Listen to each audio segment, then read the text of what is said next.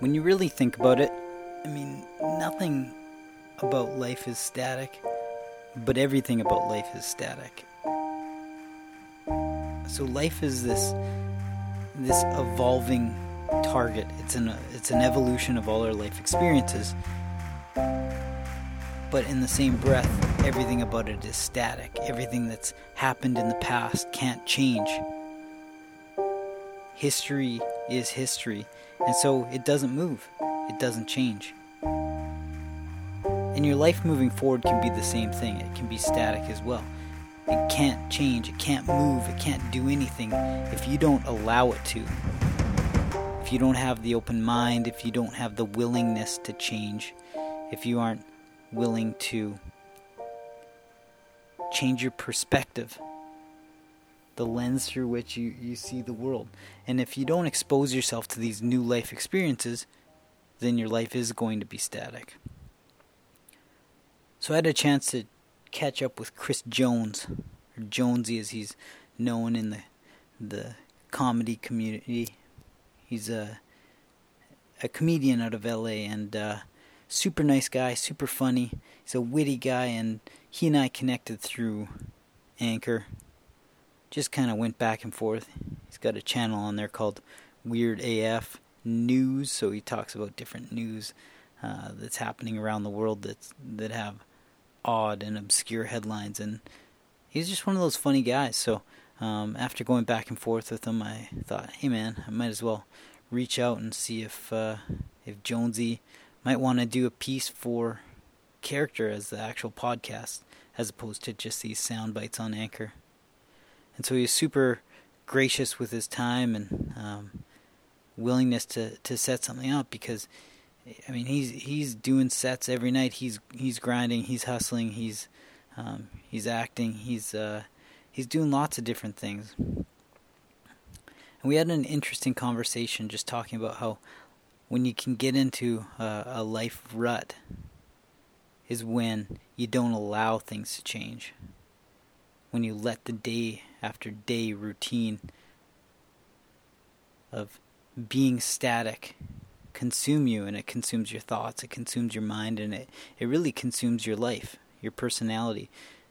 And the only way to really change and get yourself out of that rut is by being self aware, by being introspective enough to know that it's time for a change. So, Jonesy and I talked about how he recently moved from New York, where he was uh, immersed in the comedy scene there, and he uh, he moved to L.A., where the comedy scene's blowing up, and it really has been for the past five to maybe like seven, eight years. And it was a big life change for him. I mean, it can be scary. You're moving, moving across coast.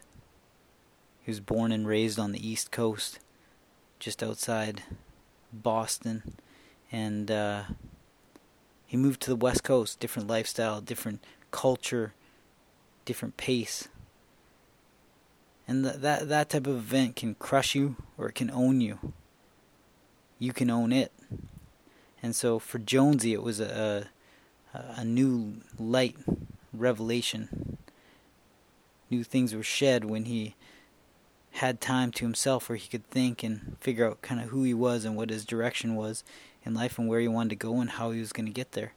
Sometimes there's not an answer and you might not always have an answer, but you know that if you're doing something that um, you feel is right in your heart and it's of interest to you, that you you just have to stick with it and see it through, because in the end, doing something that you believe in, doing something that matters to you, is better than sitting across from a dinner table with somebody staring blankly at your food and not saying anything when you've allowed your life to become static.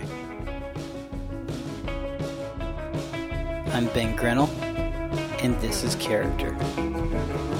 Maven of Manhattan, Jonesy.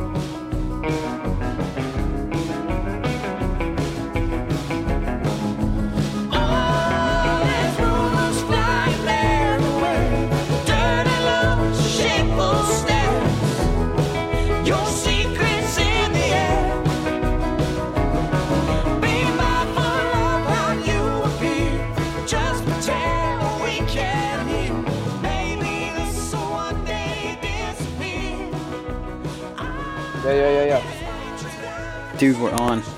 Hey, hold on. Let me get my tea. Hold on. Let me gotta get my tea. You do it. I'm assuming we're gonna be a bit. So yes, Ben. Ben, can you hear me? Dude, um, I can hear you loud and clear. Fantastic. Do you have a? Is that? Do you hear some slapback? Because I can hear a bit. Maybe your volume's super high. Oh, you think my volume's high? Let me turn it down. How about that? Better? Uh, let's see. Yo yo. yo, yo, yeah. yo. Yeah, it sounds good. I think it was just picking up back from your mic into your earbuds or something like that. Oh, damn! It's pretty powerful earbuds we got here. You're running. Those things are like full-on compressor earbuds or something. Nah, man, it's the cheap ones. I actually found them on the ground. Good. You just stole them from some homeless guy or what? No, man. I well, I used to. My uncle used to live in this like uh, luxury apartment complex out here in L.A.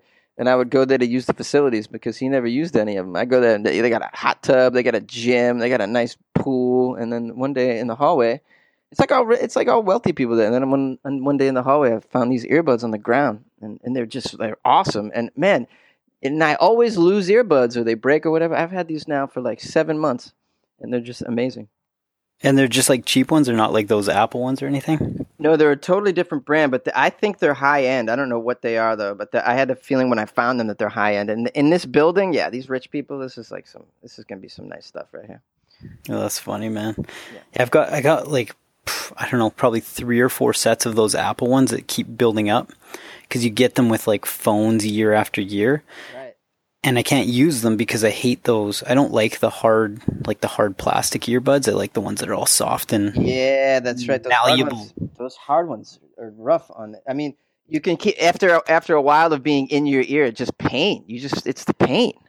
Dude, they don't. They literally don't fit in my ear. Like I, I think I've probably got like micro ears too. So then it makes it even worse. But they just like they don't fit the like inner canal of my ear, and so I go to put them on, and it's just like freaking wearing an extra large T-shirt. Like I mean, I, I'm a small dude, right? I wear I wear size small shirts as it is, but imagine like I, I, I wear size small shirts as as it is as well, but my I don't have um inordinately small earlobe uh, ear canals like you do for some reason.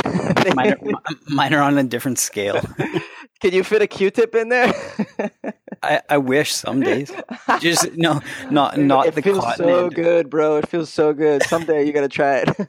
Not the cotton end. I got to clip off the cotton end and just stick in like this stick, just to get it in there a little. you just put the stick in. You can't get any cleaning done that way. No man. All all you do is you puncture your drum and it's game over. So actually, I had so I had to I puncture my eardrum and I had to get hearing aids just to offset Oh, it. It's good. So where where do you where, how do you want to run this? What's your method here? What is your uh, what's your format? dude, this is it. This is the Oh, format. this is so the format. It's so casual. I love it. Yeah, man, it, it's uh, it's good. So it's. I think we talked offline a little bit about kind of what what the gig is with character and how this works, but um, I mean, people in general have inherently more interesting stories than they think. Uh, like their life stories are way more interesting. So it's like if if I tell you a piece of my story or you tell me a piece of yours to you it might be one of those things that you're like ah it's just it's the way i grew up. But to me or to somebody else it's like it can be either like eye-opening or a revelation or something they can relate to. Or it's just interesting right? Because uh i mean we've we've all had these unique experiences in life. So that's kind of that's the way this all comes together. So I mean, I don't know much about you other than you're out in LA now and you're doing sets at night, and that's kind of it. Yeah, well, uh, and well, in addition to that, you know, I, I'm an actor and and host and stuff, so I have an agent for that. So I go on auditions for uh, television, film, uh, hosting gigs, uh, voiceover, commercials, all that stuff. So So you are you like born and raised in LA? no, I was born and raised in Massachusetts, uh, about 25 miles north of Boston, Oh, cool. and uh, when I was when I was old enough to kind of be on my own, I went to college for a minute and didn't didn't really it didn't really it was it was good. I had a great time, but I could tell I wasn't gonna. I don't know. I wasn't gonna do that. I wasn't gonna. I wanted to be an artist, and and I went to college for like business, and then I took socio, and then I changed my major to sociology, and then I was like, what am I doing? I want to be an artist. I'm going to be an entertainer, and, and so um, at the time I was playing music only, but I had a feeling I wanted to do something else. And my buddy was a stand-up comic at the time. Well, he was trying to be. My roommate in college, he went to these open mics. He would do these these really bad open mics in Boston, and and and I was like, oh man, I could do at least better than half of these guys. I mean, it was brutal, you know. And and then I tried it, and I really it was thrilling, you know. I just loved it. It was like you know, my heart was beating out of my chest. It was like a roller coaster ride, you know. And I've always been kind of a thrill seeker, anyways. So to me, that was just like the ultimate rush. And I said, I want to, I want to do this again and again, you know. And then my buddy at that time, he kind of stopped doing it, and then, but I, I just didn't stop. I just kept going, and I did it. And I moved to New York and did it, and uh, for almost ten years in New York, and then I came out here uh, almost two years ago. And so then, what made you head out to LA? Was it just that the scene was blowing up so much out there?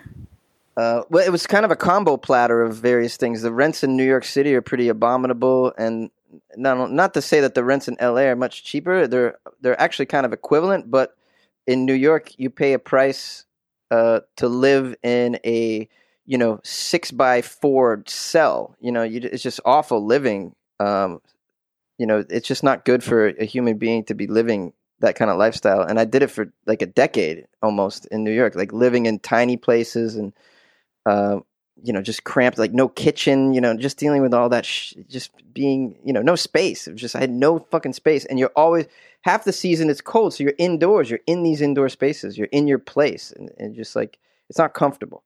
Um, I mean, it's fine when you're like 19, 20 to 25, but after that, I'm just like, all right, I'm getting too old to be living this lifestyle. I need to stretch my goddamn legs. you know what I mean? I can't be in this prison cell anymore.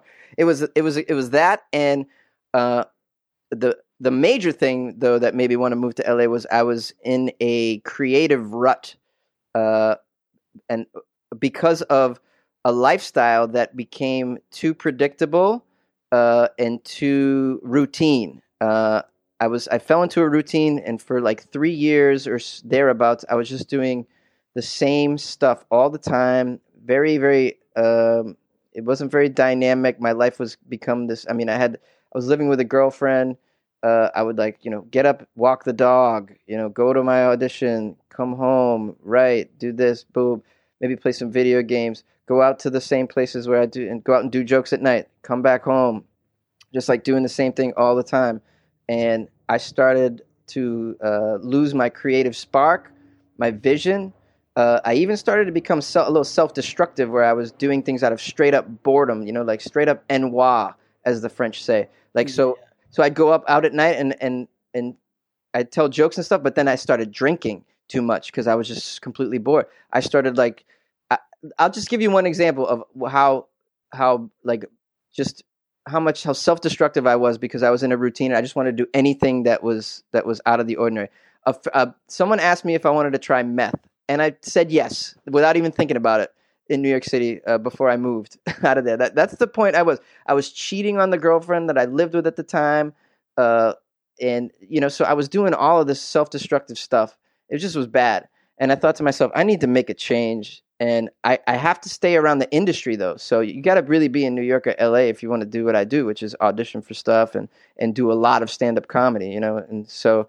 Uh, LA is the other option, and I was kind of familiar. I had some friends move out here. I got a little bit of family out here, so it seemed like a natural move to me. So, but those were the reasons basically why I came out. And I got to tell you, the weather is is really really great, and that helps as well. So I'm very, uh, you know, so it was a combo platter of all of those reasons. So it wasn't that you were in love with the 405 and you were just like, I have to get to the 405 now so they can fucking sit on the freeway. Dude, how do you know the 405? It's crazy. okay. I live, so you probably don't know much about me and like my background, obviously, but I live in Winnipeg, Canada, where it is cold AF, and uh, we get winter for like six months a year. But we're isolated. Like we're one of the most isolated cities in the world, as far as uh, like one that has a pretty significant population. Um, so we're far away from Toronto and Calgary and other major cities. But with that said, it's not like I haven't left the city before, man. I've been to LA a bunch of times and the Valley and yeah, you know, like Boston and. It's funny that you mentioned the 405 because I just I moved to downtown uh, fairly recently. So and I was on the west side my first year and change. Like West And- Hollywood area? No, I was in the like Culver City area near Venice over there, kind of Oh, near the nice water. area. yeah, that's a great yeah, area. really nice area. But uh, when you're over there, the 405 is part of your life because that's that West Side Highway. You know, you're always on it. And now that I've been over here downtown, I'm hardly ever on it.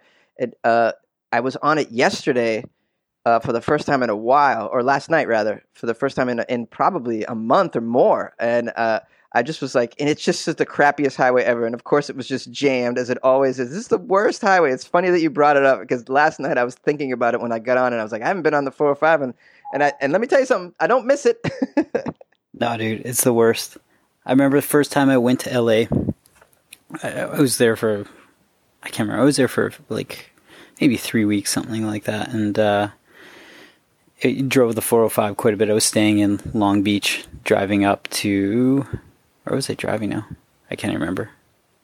I was driving somewhere, somewhere where there's like a bunch of factories, like you know, where like the areas where uh, clothing's made. uh, yeah, it's probably I'm guessing Commerce, California. That's where a lot of factories are, I think. But Maybe. I, I, I'm just guessing. I don't know for sure. So did did a lot of driving, and I remember like coming home. The first thing I wanted to do, like normally, like oh, I can't wait to like get to some green space or do something like just do something that's like a home routine. And I was like, I'm stoked to get on like the Trans Canada Highway and just go straight as fast as I want, as fast as I can, because there won't be cars in my way. It was like the weirdest thing. That is weird, but it makes total sense because you never can even get up to speed around here. I mean, it's like, No, it's like it, know, gi- it like yeah. gives you anxiety. gotten a, I've gotten parking tickets up the ass, but I've never gotten a speeding ticket since I've been out here. And I know, and, and I hardly know anyone who ever gets speeding tickets out here because you just can't even get up to that speed. no, well, you can't get a speeding ticket when you're going 3.5 miles an hour. Like, yeah, you can't move. So no one's ever. We always get parking tickets out here, but we hardly ever get speeding tickets. Yeah, it's so savage, man. The 405. It is savage. That's a good. That's a good word to describe it. I'll tell you, man. So when you like when you're out east, right, and you started getting a little bit self-destructive, then w- were you aware? Like, were you pretty self-aware where it was one of those things you're like, "Fuck, Jonesy, like you're better than this, or you shouldn't be doing it," but you couldn't control it, or was it just like you almost lost sight of Oh, yourself? um, I mean, obviously you're self-aware enough to make a change, which is good. Like, yeah, yeah, yeah, yeah. Sure. Um, I guess I let it go. I mean, I, I would like to s- think that I'm the kind of person that sees it and can stop it, right? But obviously, I mean, I went like two, two or more years like that. About two years like that, I'd say, and I, I, I just let it happen, and I, I didn't really, I didn't really take the initiative like I, I probably should have. I don't know. Some people fall into that rut forever, though, right? I guess so. They they just live that they just live that life forever and ever. So or it goes or gets like worse like it just gets worse and worse i mean Oh, what's it get, and it gets worse and worse, a downward spiral. I guess I, I had the wherewithal to sort of see that I needed to change, and, and it took me a couple of years to impl- implement it. But and again, you know, it's hard to it's hard to just uproot yourself when you you know I was living with a woman. You know, um, it wasn't like I can be like, hey, you know what, my I gotta get out of here. I'm going to Cali. Bye.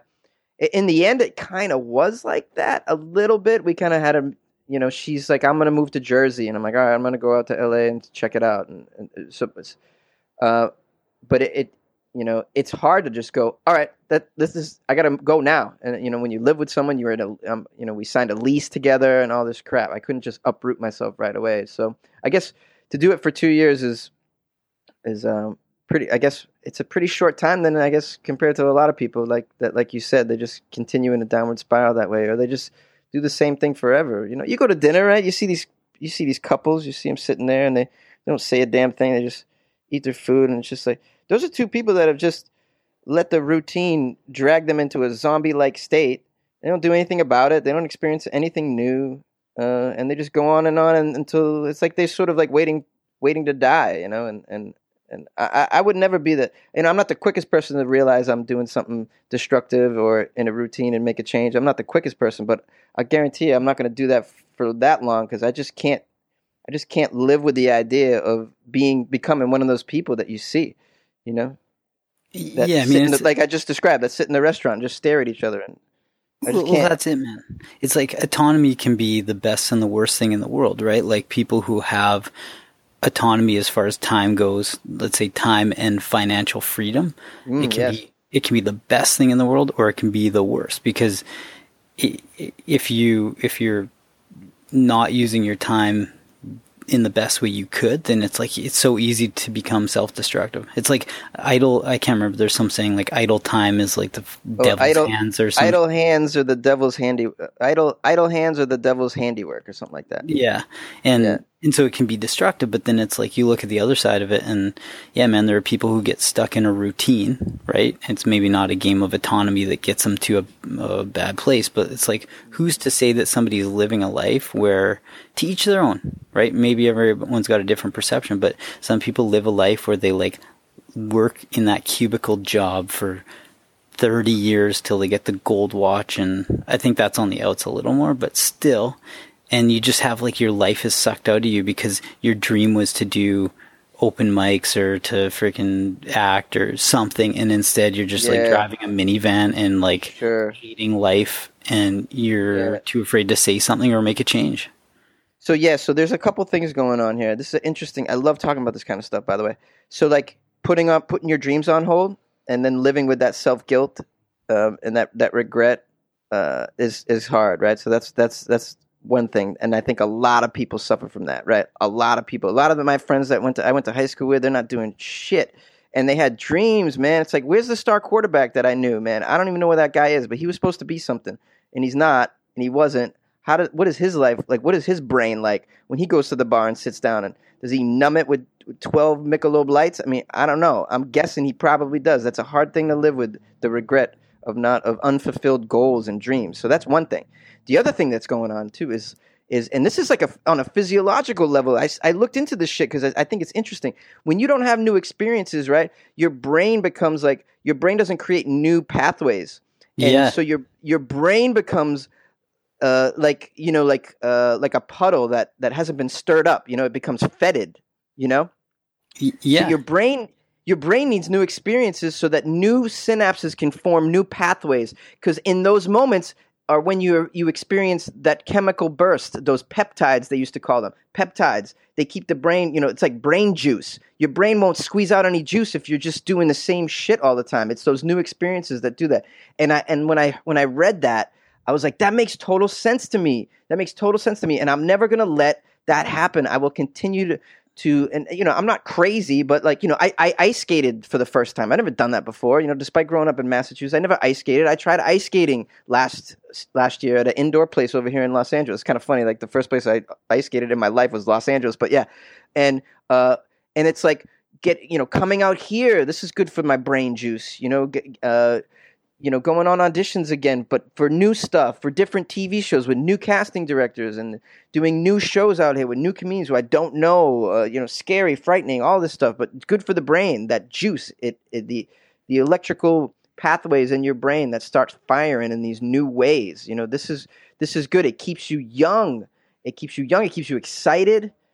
Um, eh, we need this, and the, and and so many people that they fall into that routine. They they don't their brains start to get hardened you know Yeah, I mean it's, it's smelling different air, um, hearing different birds, seeing different trees, like all of that stuff. It's all this these different experiences and this exposure to stimuli that makes us who we are. I mean that's like not to post rationalize it and get back to the whole thing, but like that that's what makes up our character, right? Is like we've had all these life experiences and and they're just all of our experiences are a calculation of everything we do up to a point is what forms kind of our personality and our character. And if you are continuing to realize that you should expose yourself to different things, um, you'll have that growth mindset, right? You'll have that open mind to um, to be.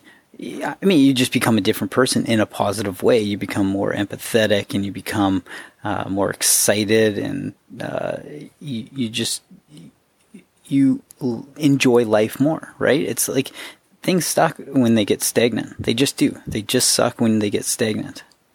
and they get boring. And that's kind of like it sounds what happened um, when you're in New York, where it's just like, well, it's Groundhog Day over and over again. Groundhog yeah, Day. Yeah, Groundhog Day, one of my favorite films. And yeah, I never thought of it as that analogy, but that's a perfect, perfect uh, description of it. It kind of was like Groundhog Day, man. You forget like, what day it is because it's just like every day is the same. And then it's like, and then you start to question if you're even doing the right thing. Like, should I be doing these sets? Like, what am I doing with my life? And it's oh, like, oh man, in my comedy, you know, I listened to some of those sets from that time and they were a little angry. Um, I'm, I'm not a, I'm, I'm a little edgy comic anyways, uh, but I was doing some angry shit, man. I could just, uh, you could just, you can hear it in my voice that I'm just so over it, you know.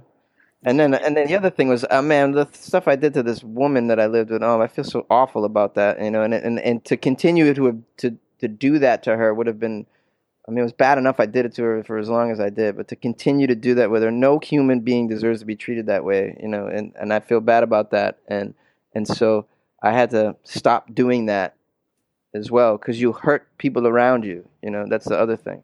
Were you were you pissed off at yourself at the time? Where you're like, man, Jonesy, you got to stop this, but you couldn't, or was yeah, it? Yeah, I kind of was. Yeah, I kind of was pissed off at myself. I mean, it doesn't feel good, right? Like doing just doing things that are like, I don't want to say deceitful or like secretive, anything like that. It just never feels good, and it doesn't feel good. Nobody feels good unless you're like a sociopath. No one ever feels good about being truly hurtful towards another human being because I don't think we're programmed that way. We're not programmed to be mean. We can learn to be mean, but we're not programmed because we all have emotions, right? And yeah, it's like you, can't not feel pretty shitty when you're like, geez, I know it's like, I wouldn't want to be treated that way, but it's hard to stop sometimes because you're like, where do I stop? Fuck it. I'm just oh, going to do it again and I'll stop right. next week. I'll stop next Monday. Yeah. it's always yeah. Monday, you know. And, okay, and, and, I gotta set this Saturday. On Sunday, it's a, a, a day with the Lord. I will go see the good Lord. yeah. I'll get saved by the Lord. No, but you know what I'm saying? It's like people. It's like you can make up shit every which way. And, yeah, and you know the and the drinking would a lot of times be the sort of the the the igniter of the behavior. You know, because uh, when you when you when you inebriate yourself, you you know you you can make any sort of decision and justify it, you know. And then it yeah. was always the next nothing, day. I'm just like, God damn it, man.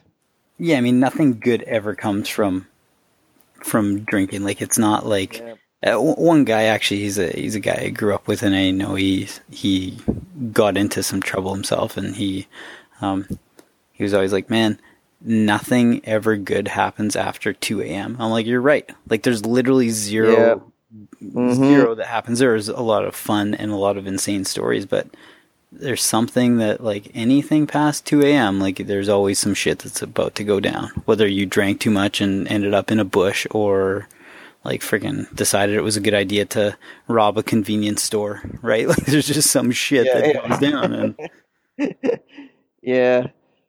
Totally, totally. And you know, the good thing about out in LA, I mean, I don't know if everyone else feels this way, but since I've been out here, I feel a pressure not to drink because of, you know, uh, strict DUI laws and that kind of thing. So I've been very sober since I've been out here.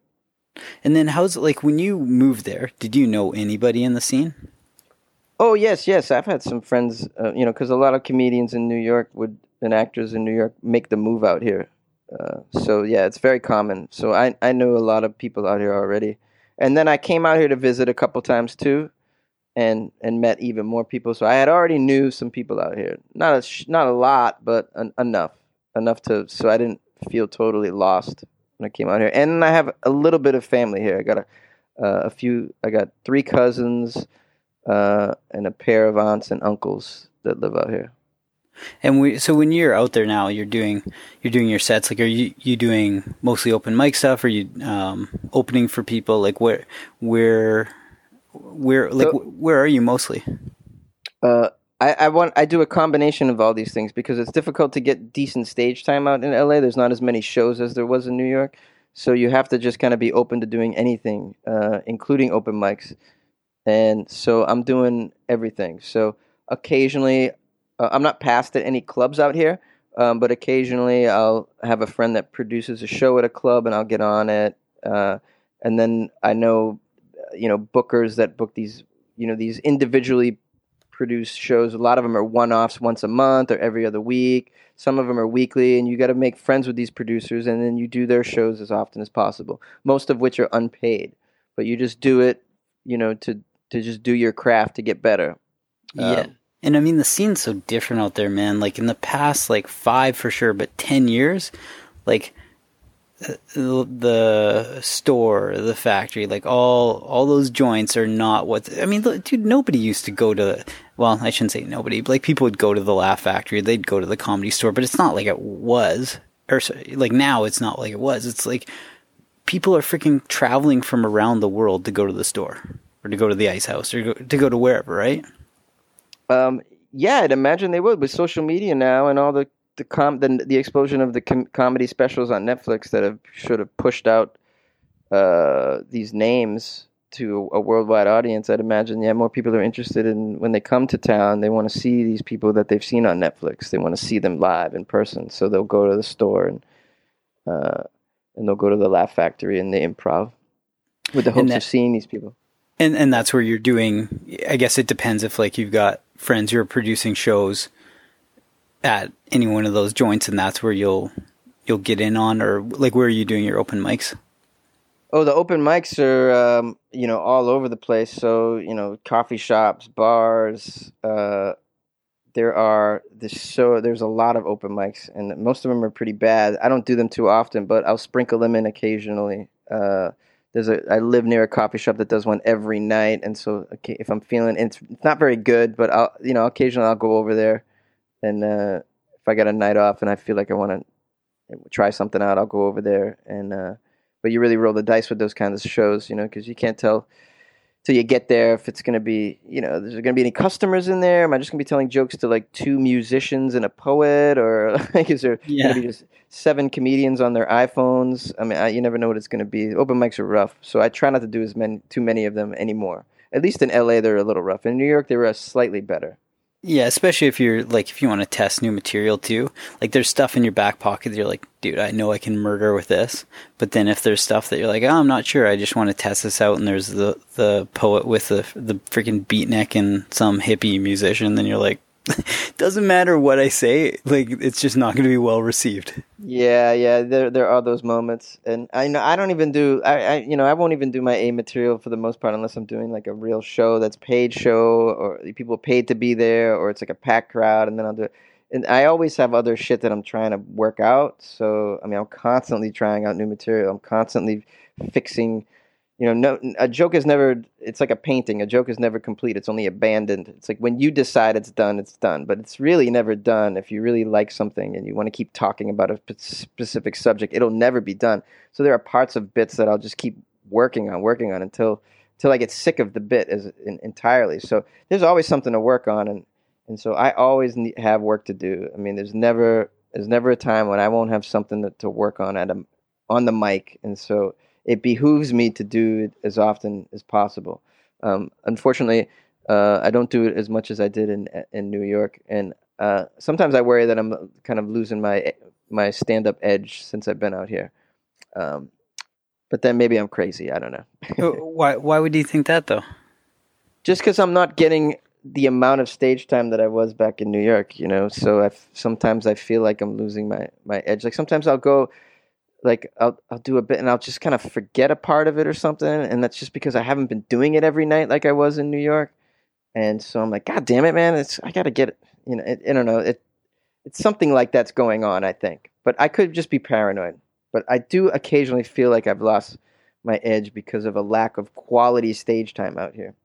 Have you done any touring?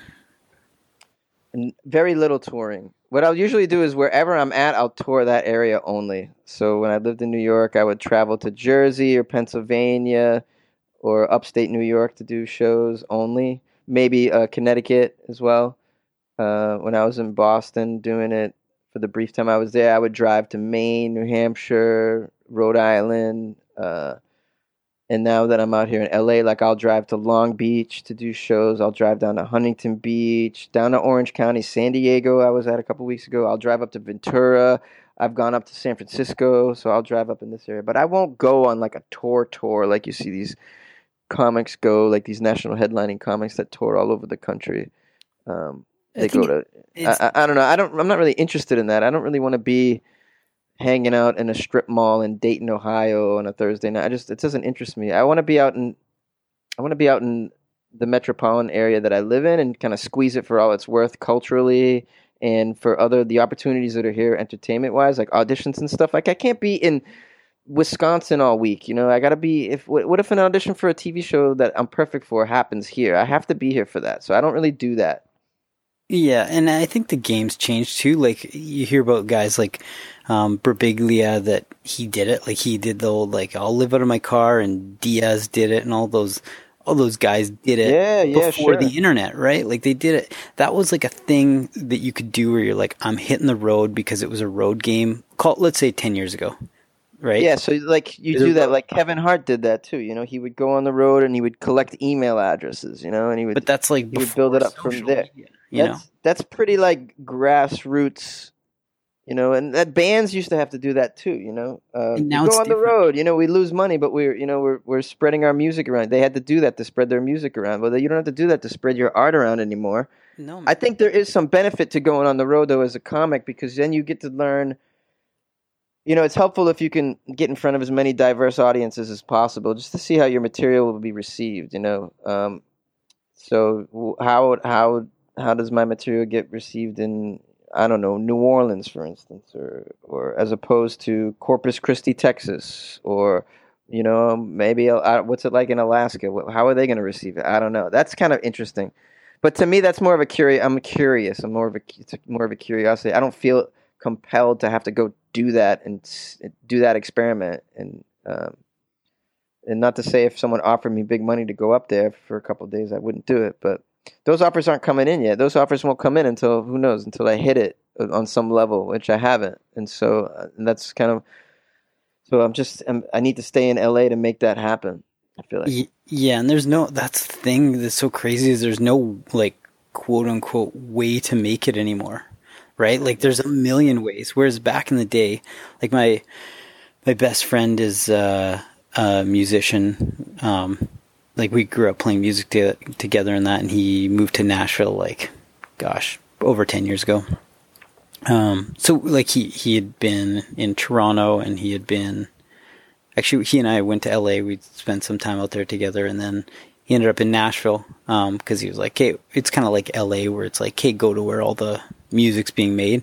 And he was debating moving between LA and Nashville and New York, and Nashville ended up being the place to go. But it's uh, it's just so competitive. It's like comedy now. There's just so many ways to make it. There's so many different people doing it. It's accessible through all these different distribution channels and there are a lot of really good people that you're like that person like that dude or that chick murders at comedy or is like super good at music and they're just like oh look at them with like four video views on that thing why haven't they made it right and it's there, there are so many factors but yeah man it's it's a different ball game it's tough now Yeah, well, I mean, some people argue that it's the best time to do it. So i also um, think it's the best time to do it too though i think but I, there's two sides to this coin. There's two sides to this coin because you got a person. I'll just say from my point of view. Okay, so like, let's say this was 25 years ago. There was a clear path to success. you got it with You know? with dollars and cents behind it like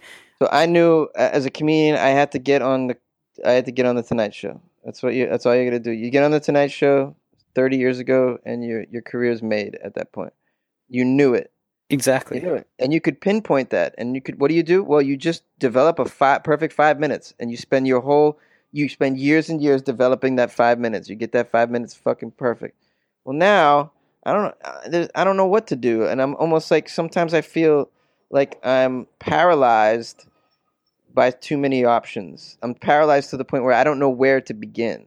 Uh, there's no roadmap for me, and I just don't know what to do. Sometimes it's frustrating, but um, yeah, it's just that's that's just my point of view, though. For me, that's what my my best friend found too with music where it was like where, where do you begin do you tour do you sit do you sit on freaking twitter or instagram or whatever dming people all day are you cold calling places to be like hey can i come do a gig Um, are you trying to record tracks or like for comedians like work on their set, do some writing so that you can uh, like distribute that to whatever Or- agents or yeah. whatever it is, Or- or or- are you are you just like jamming out auditions, saying I'm going to make it? Or are you doing? Yeah, sure. Or are you making YouTube videos? Or are you do? Are you Yeah. live streaming? Are you doing Instagram short clips of your music? Are you doing longer versions of those? Are you live streaming a live show? What the fuck do you do? You can't do all of these things, you know. So No. it's like, it's hard to, it's hard to settle into a, a groove. And then these things take so much time, anyways, to make traction. So like, let's say, let's say I wanted to be Instagram famous with my stand up, and all I did was put short clips of my stand up on Instagram. It takes so long for you to for, for you to make it in that one area anyways. Like it takes so long to build up a following on a on one social platform as it is. It's like it's like I, I feel like i don't even want to try one unless i know it's a sure thing. And but then i don't know what's a sure thing so i'm fucking confused and paralyzed. So now you're just trying to be anchor famous. so now i'm gonna be anchor famous yeah Jonesy's anchor famous. Uh, I'll tell you, man. That's a. I'm having a lot of fun with that. At least it doesn't really feel like work, but um, it's uh, it's been a, it's been a joy uh, to be on there. Uh, I, I kind of have a. I, I really have a blast with that. At least. Are are you just creating basically? Like, are you creating and then like engaging with anybody who's who's reaching out, like call-ins and comments, or are you actually like? I try. I will engage with almost everybody. Yeah, No, yeah. but, like, are you are you listening to other people's stuff and being like, hey, and calling in, or are you just kind of producing? Oh yes. So I. Uh, I'm a huge sports fan, so I call into the sports show a little bit. Do you for real? Which one? Uh, the sports rundown. Oh, sweet. Oh, nice. See, I don't Yeah. listen to that. I don't. That's not yeah. my. I'm really, I'm really a big sports fan. Uh, in fact, I initially approached Anchor with the offer to do sports, um, but then again, then then this thing came around, and uh, they liked this idea better. But I was gonna, tr- I was gonna do sports initially because I love sports, and I'm very knowledgeable about it and very opinionated. Uh, so yeah, I call into the sports one. Uh, I was li- I listened I was listening to the science one a little bit and the future one. I, I do like I, I also listen to occasionally the daily tech one because I'm interested in technology and Oh, science. daily. and that kind- welcome to the Daily Tech headlines or whatever that. Yeah, yeah, yeah. I like that. I, I like technology and science as well. I sort of like listen to the niches, the niche things that I'm interested in. So how did you get? How did Weird AF go down? Uh, well, they were looking for people to produce content on this platform, uh, and they posted an ad in the. I think it was like, I think it was a, a comedy group on Craigslist or something. Uh, not Craigslist. I'm sorry, Facebook. It was like a comedy jobs or something on Facebook, and so I'm always in there looking for, you know, gigs and stuff. Some of them even pay, so it's like a good place to go. And uh, so, like, we're looking for people to produce audio that's engaging, and I've done that before. Um, I've been in the audio game before and made content. I know how to produce, and and, and I'm a personality, and I, and I'm opinionated, so I, I know I have something to contribute, and I can make a show. I can put a show together. So I reached out to the guy, sent him some clips, and he's like, "I like your vibe. You're funny. We're looking for people to, to host to host some shows and." and uh, we had a nice conversation on the phone, him and I, thereabouts. And he, I said, "Well, I have some ideas. Let me let me record a bunch of stuff and send it to you." So I did a sports one. I did a Boston sports specific show. I sent him the weird a the weird one. Um, I think I did a. I think I I uh, I told him I could do host a '90s R&B show. so I sent him one. So I did these little. I actually made these little clips of me. I must have made like I don't know, a dozen of these little clips of what the show would be. So he would get, and I made them short, like 30 seconds or a minute, not even. And it was just like me going off and doing that thing, what I thought the show was. And then he came back, and one of them was the weird, weird AF news. And he came back, was like, he liked, he really liked that weird AF news one. He said, you know, he, if he gets it, he'd like to get it approved because it was a little too strange for what they were looking for. But he got it approved, and he's, you know, and then I began working with them the the uh, last month. So Oh yeah, so you're yeah, because you're relatively new to the platform then. say what? Yeah, I say because I guess you're relatively new. Like Weird AF is new. I forget when the like Yeah. things have kind of exploded on the platform in since. That's right. Um, not that like I haven't been on forever, but I was on right around when 2.0 launched, which is probably Uh-huh. back in March. Oh, you've been on for a while then. Yeah, dude. I'm new. I'm so new. Producing content too. Like I've been doing it for for a bit. So You've been doing. You've been on there a while, then that's great. Yeah, I didn't even know they were around this long. That's yeah, so cool. Yeah, fun man, It's super fun. So who, I like it. I enjoy it. who have you, who were you talking to then? Were you dealing with? I guess Mike or Uh, I was dealing with Danny. oh cool. uh, Danny's the uh, the the only one out of all of them who is based in L.A. yeah, yeah. Uh, Because it's a New York City company. Yeah, and he met me for coffee out here, and and made gave me you know sort of when he really told me what he wanted to do with me. sweet. Yeah, he's a really cool guy, man. Really, really talented man too. Doing a lot of things. He's really cool. This company's great. Yeah, it's. Uh, I mean, Anchor. It's one of those things where it's it's kind of this sleeper. I think it's interesting because it's it's somewhat of a platform, but it's also very much of like a social network. Like it is. That's what it encourages, and I think it's honestly. I think it's like the next big platform. Um, I just think there's an audience that loves video, and there's an audience that loves photos, and there's an audience that likes Twitter, and there's an audience that likes audio, and some there's some overlap, and then there are people that will come out of the woodwork that it's like I'm not on anything, but I'm on this platform.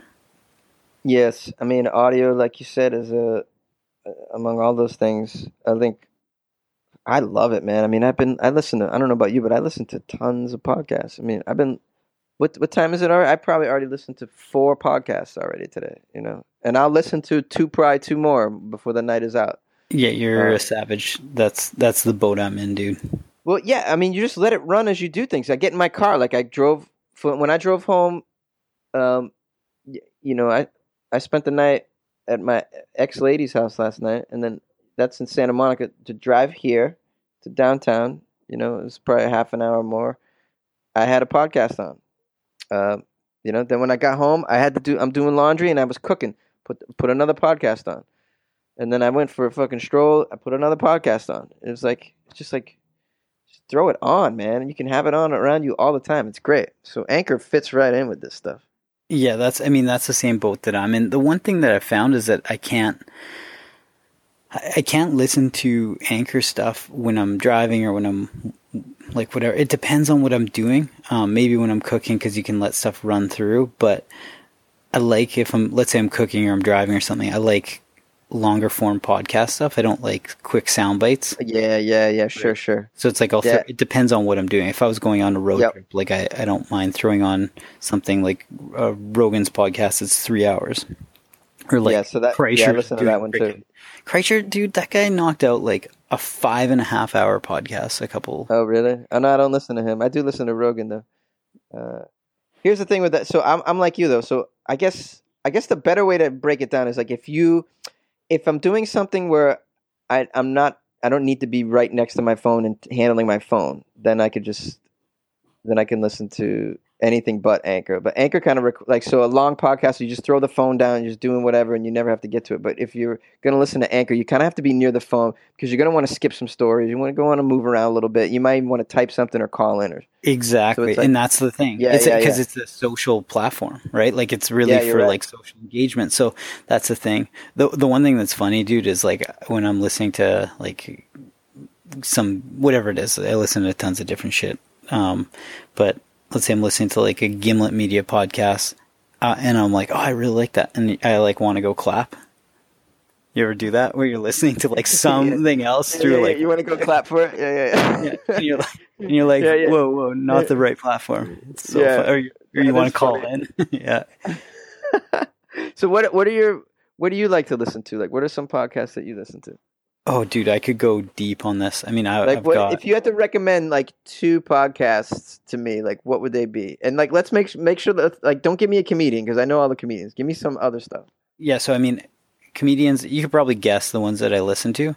I listen to a ton. Right now, I've probably got 60 something on my phone, and they change in and out, but I try to listen to most of those um, in a week, like when they drop.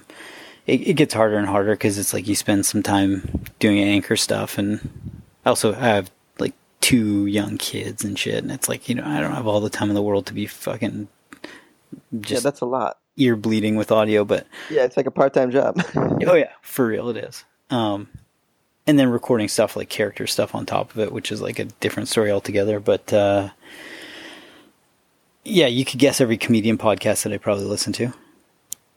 Marin, Kreischer, Ari, Trussell, Rogan, Diaz, all those goofballs.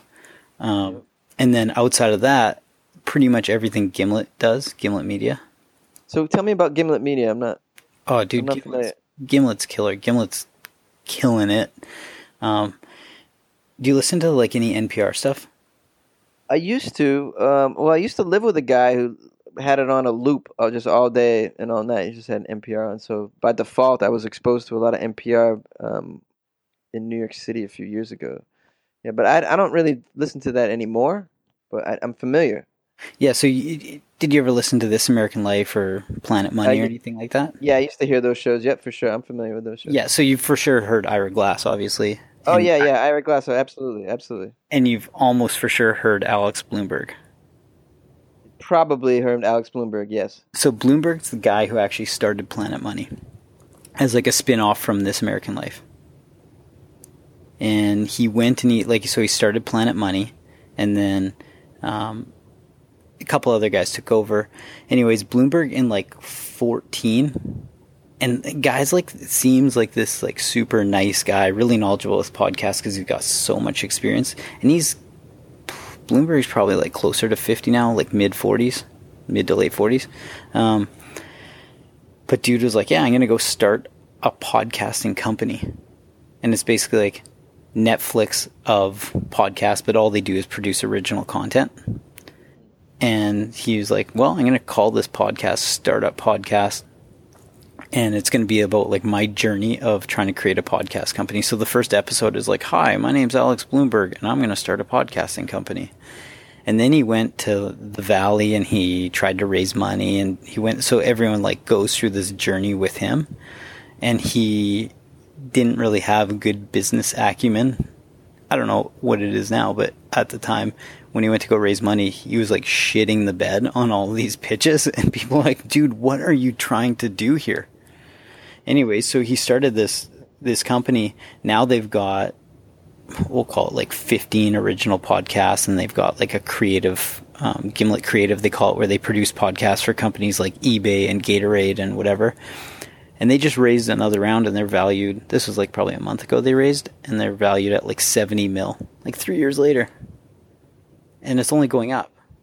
So they've turned yeah dude if you've heard i mean you would know from just being in the scene but if you heard auditions going around for that show life with alex or something it's called life No, of I haven't heard about that. It's a show like ABC's doing it. It's called Life of Alex or with Alex or something, and it's a show about Blumberg starting Gimlet Media, and it's like a sitcom. Just it's I think it's dropping this fall. So, uh, what shows on Gimlet do you really would you really recommend? Like, give me two. Reply All, uh, heavy Reply all. yeah, Reply All is ridiculous, man. That's such a great great podcast, and they're based out of Okay, New I'm York. down. Reply all, and what's the other one? Uh, heavyweight, super good. Heavyweight. Yeah, startup podcast. Um, I've heard of that. I've heard of that one. Uh, lots of different ones. I mean, they all have their merit, right? So it depends on it depends on a person's, I guess, uh, it depends on their taste for storytelling because they all have different types of of the way that they tell a story.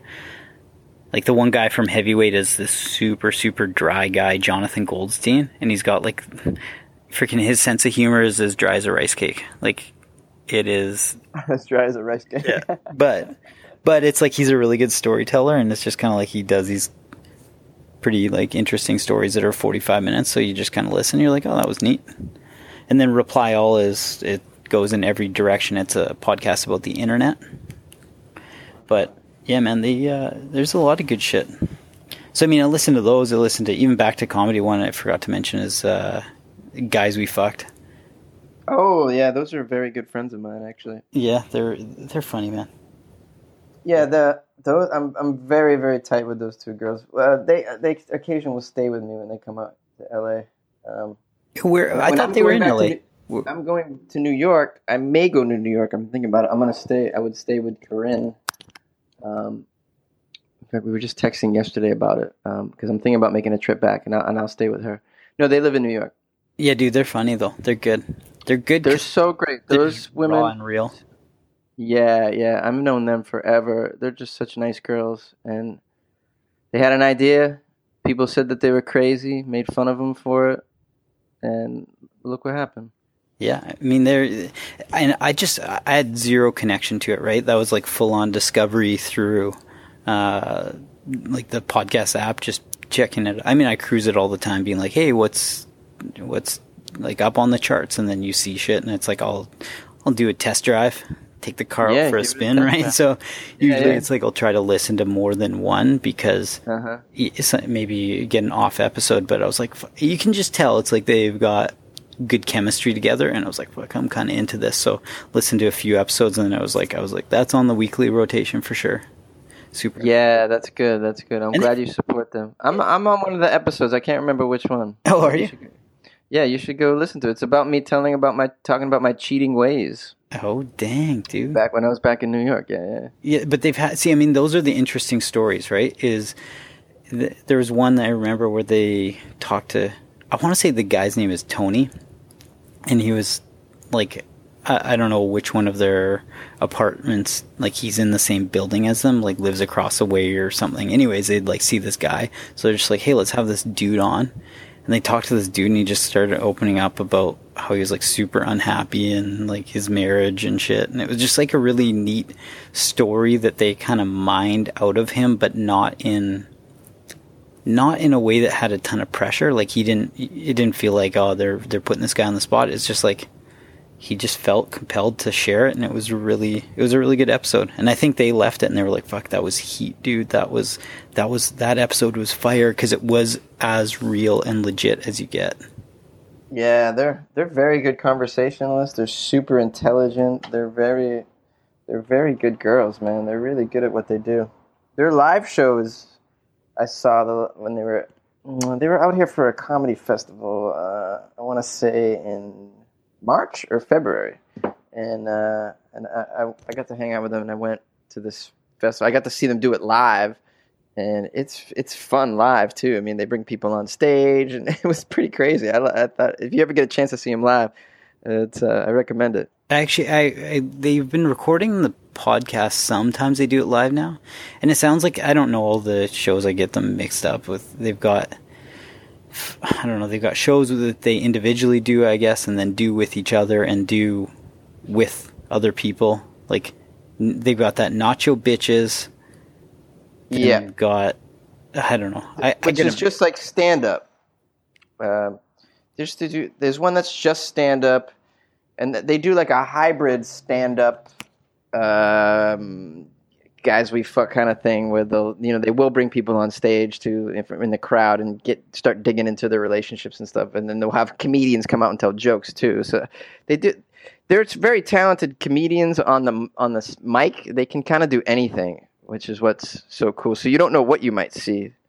There was a I remember there was this episode they dropped this was probably a couple months ago but they were doing a live show and it's like you never know where it's going to go and they had this dude on who I think he's a younger dude. He got pretty ripped.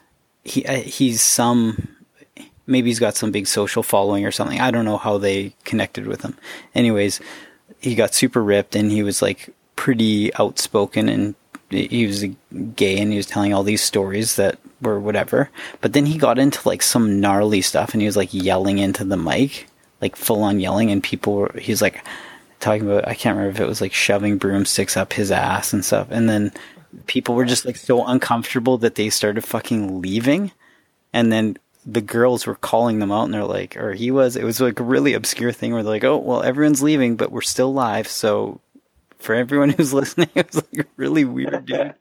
But good right? Yeah it was good because you feel like you're kind of you're listening from afar but you're like i can picture what's going on right now That's wild. Uh, I gotta listen to that. I know I missed it.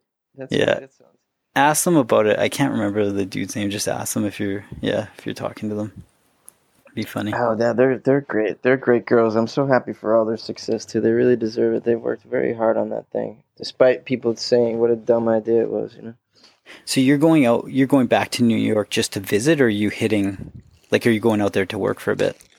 Uh, I would go back just to visit and uh, to do some shows and make a little bit of money doing. Sh- I can do some shows back there, make a little bit of money, kind of break even on a trip, and see some people in New York that I that I've been wanting to see that I haven't in a while. Corinne being one of them.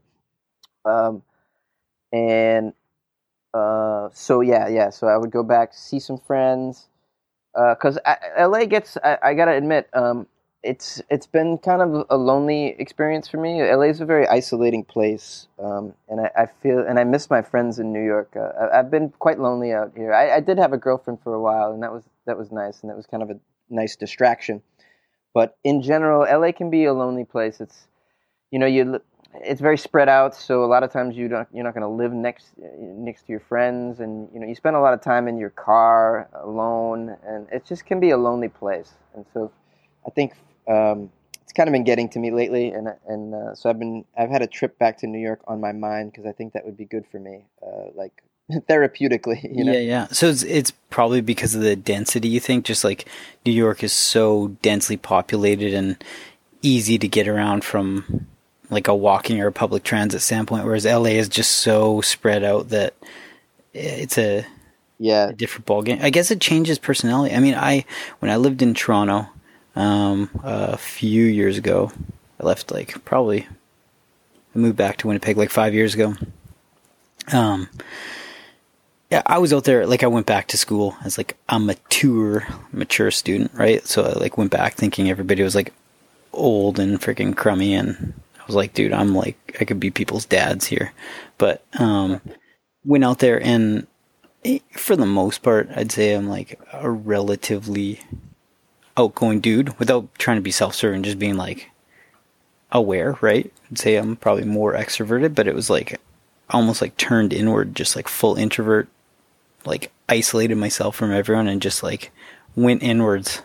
I'm just like, all I'm gonna do is work on shit and not talk to anyone ever, because I didn't have friends out there. Made friends, but um, I mean, I could see how LA would do that for you, where yeah, you go out there, you don't really have like tons of connection, and you had like a good little like hub of friends back in New York, and then all of a sudden you're like, well, when I'm alone, I guess I'll just like freaking I don't know, you get in your own little world, you know? Oh man, I've learned so much about myself the past like year. Um, just because I've been spending so much time alone, like more than I've ever spent in my life, probably more time alone. And that's really kind of, I don't know, it's been eye opening. It's been interesting. I think the major difference between LA and New York in that alone state thing is like, um, and I've said this to a few people, so I, I think I'm onto something here. In so in New York, you know, no one really lives in Manhattan, although I did live there for a while. Um, it's too expensive in general to live in Manhattan. But so, you know, I lived in Queens, but a lot of my friends lived in Queens or Brooklyn. Some people even live in some. Some of my friends lived in the Bronx.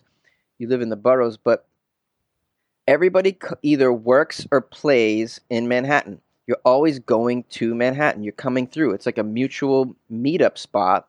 So whenever a friend had a birthday party, it's in Manhattan. Uh, shows that they were doing in Manhattan, uh, gatherings. I mean, not always, but in general, Manhattan is where you gather. And it's it's the central part back there. No matter, no matter what borough you lived in, you had to go to Manhattan, and so you'll see your friends. You'll meet up. It happens. It, uh, in L.A., there is no central neighborhood. Some people argue, well, Hollywood probably central. Some people say, well, no, downtown is. Well, if you live on the west side, Santa Monica, you're not going to either of those places. There is no central area that we all pass through. What we do is we go and we live in our little neighborhood, our little pocket in Glendale, and then we stay over there.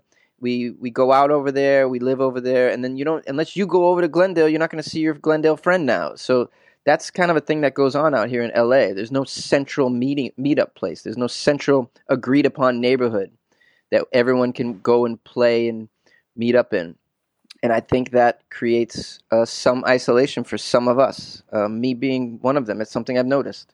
Yeah, and I think that I haven't been to New York. That's one place I haven't been, but um, New York and Toronto sound somewhat similar on a different scale, but similar in the sense that like there are distinct neighborhoods, like very distinct neighborhoods that are different from each other.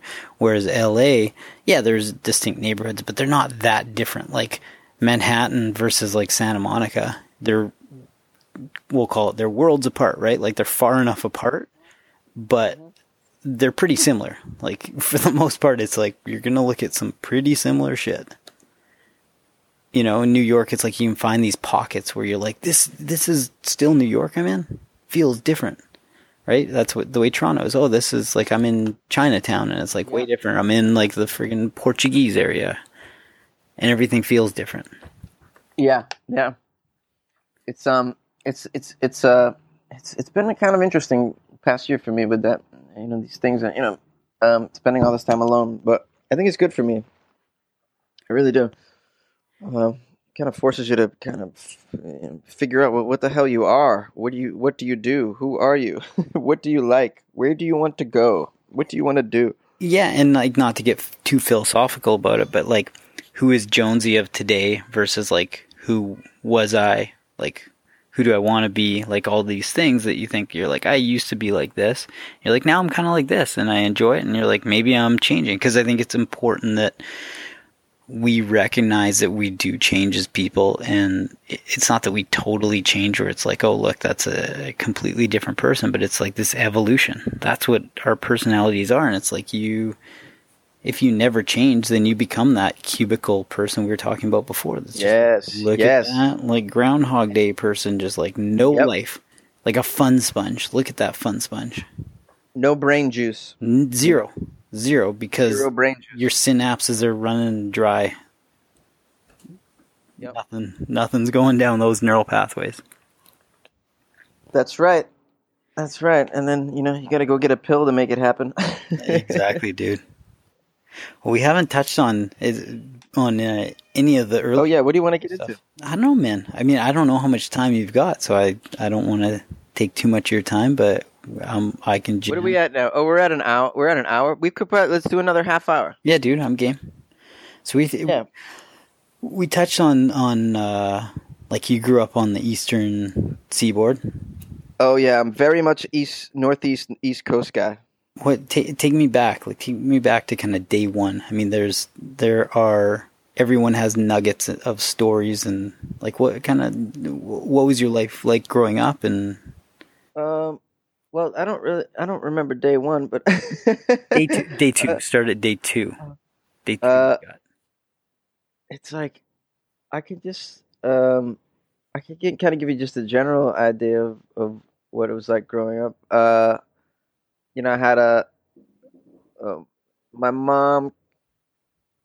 Uh, so some of the social forces that created me, my mom uh, grew up in a household where the where her dad was kind of a a, a tyrant on some level, um, very strict, very strict man, uh, and so she hooked up with the first guy she could come up with, and she got knocked up when she was like 18, 19, and moved in with this guy. He was a musician, a very good musician, in a very popular band in the area at the time, but he was uh, he was uh, an abuser of substances and alcohol, and eventually an abuser of her.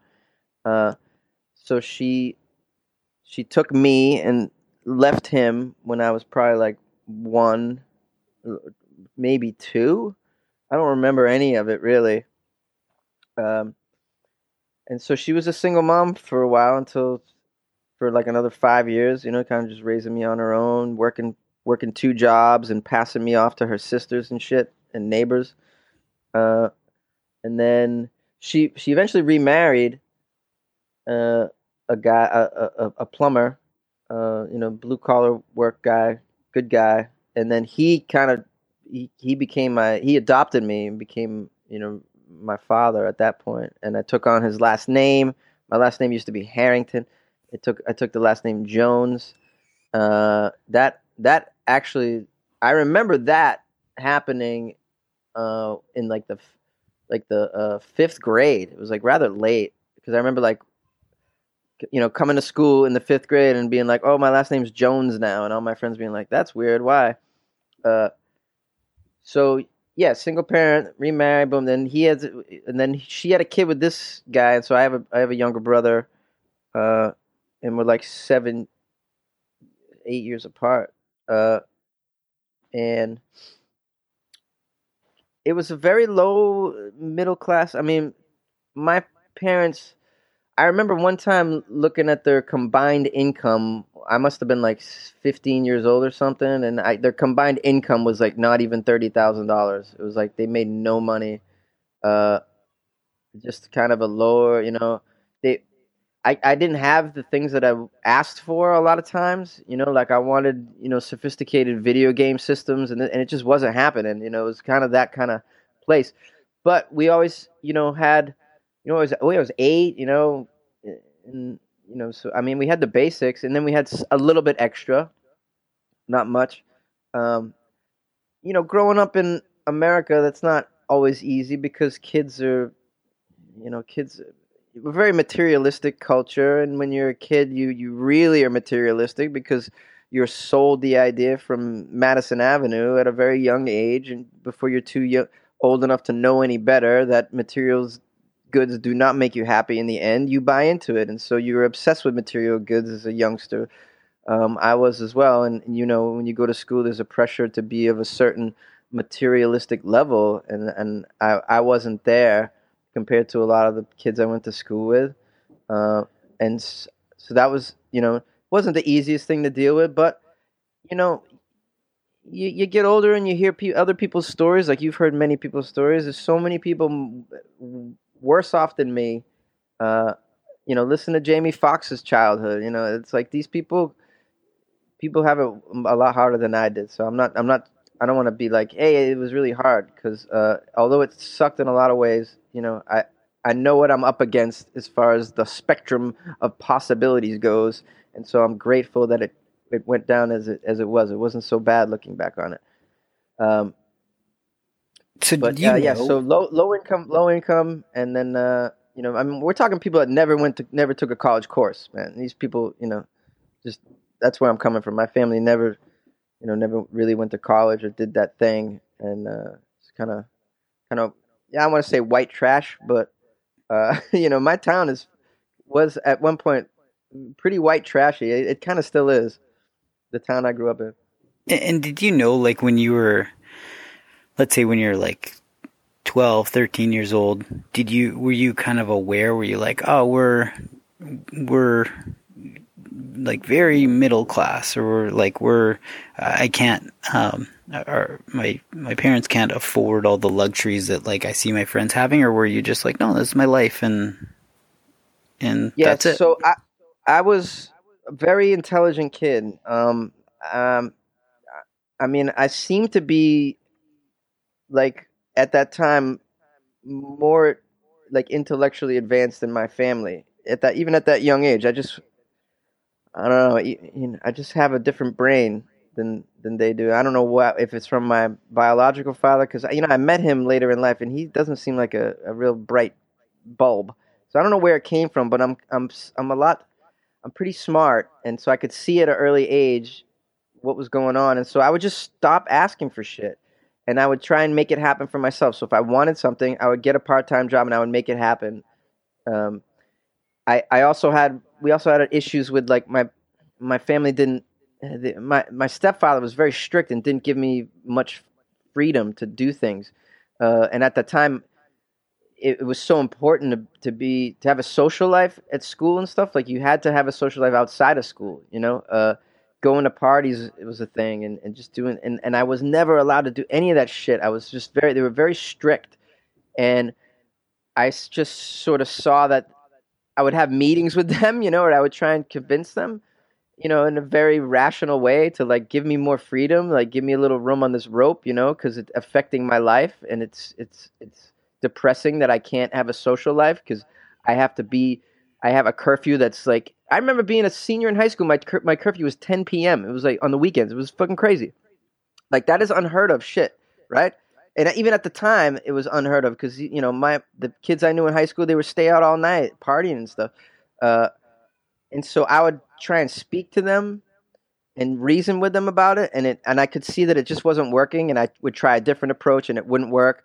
So finally, I would just sneak and try and make it happen for myself, and then use my intellect to cover it up somehow.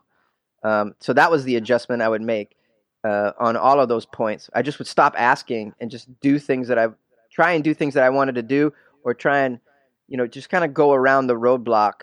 Um, and I would get caught sometimes too and get in trouble. uh, You know, so it it, it also sometimes created an issue. But um, I- it's just no reasoning with people like that. I think. So, so you think that they were doing it like sometimes that can be done from a good place, right? Where it's like they see something that a younger kid wouldn't, right? Like parents are like, "Nah, nothing good happens Yeah, after yeah, two a.m." And the Yeah, kid you who's. We said that earlier. yeah, Right. like the So, kid whose executive function doesn't work in making good decisions in their head is like, "Nope, two a.m.'s good," and so then sometimes parenting like that comes from a good place where it's like, nah, Jonesy, get like you got to be home by ten or whatever, eleven, right? And all your friends are out all yeah. night. But you think that it was they were just saying it because they're being stubborn and irrational. Like, no, you can't do it. No reason. Well, I think it's because uh, of because they're they're uh, fearful people. Uh, my stepfather, in particular, is a very scared person. He's a, he never did any of those things. He never traveled. He never took a risk. He never never you know he just he wouldn't. To this day, they don't go anywhere. They hardly ever leave. You know, they stay at home all the time. They just don't. You know, my grandmother who was I'm talking about my stepfather's mother, uh, the guy who adopted me. His his mother had never been on a plane her whole life. She just died last year. She had never been on a plane her whole life, and I would talk to her and be like, "How come you don't come visit me in L.A. or how come you don't visit me in L.A. New York?" And she would just like, "Oh, I don't like travel. I don't like planes. Oh, I don't like New York." But we've never been on a plane. How do you know you don't like it? Because I know I don't like it. Well, you've never been in New York. How do you know you won't like it? Because I know I don't like it. So that's where he came from. That woman raised him, and he had a lot of those qualities that she had. He was a scared individual, and he was always a, he was just afraid of the world, and he's and on some level he still is. And so his keeping me home is from his fear. I could see that. It's just his fear. It's not like he comes from enlightenment or someone who who has experience. No, let me tell you how the world is because I've been out there. It it's all fear, fear of the world that kept that made him keep me in the house all the time. And in the end, it, it, I worked out. It worked out fine. I'm okay. Nothing ever happened to me bad. Like maybe something could have happened to me. Maybe I could have been in a car when a friend of mine in high school was drunk driving and I was dead. I don't fucking know. Uh, but it did not come uh, from any other place other than fear. Um, and and that's what really pissed me off. Because you know, because I would argue with this person, be like, "Hey, can I do this?" And he'd be like, "No, that that's that's a dangerous thing that you're talking about." And I'm like, "No, you no, it's not actually, because they've made changes to this activity, and let me tell you about this, this, and this, so that it's not a, it's not an unsafe thing. And here are some reasons why I should be able to do it." And he'd be like, "Nope, nope, for, just forget it," you know. And it was just like I could see this isn't a this is an ignorant person. It's coming from ignorance. And then you I I- shake your head walking away. You're like, man, I'm just trying to eat a pear. yeah, It's right. like, it's like something like that simple. Yeah. Nope. Chris, you can't eat a pear. I Uh, mean, I'll just tell you. I'll tell you. I'll just tell you.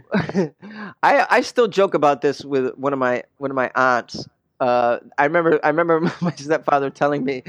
Uh, I forget where I was going, wh- why I was going to be here, but I was going to be at a ho- staying at a hotel.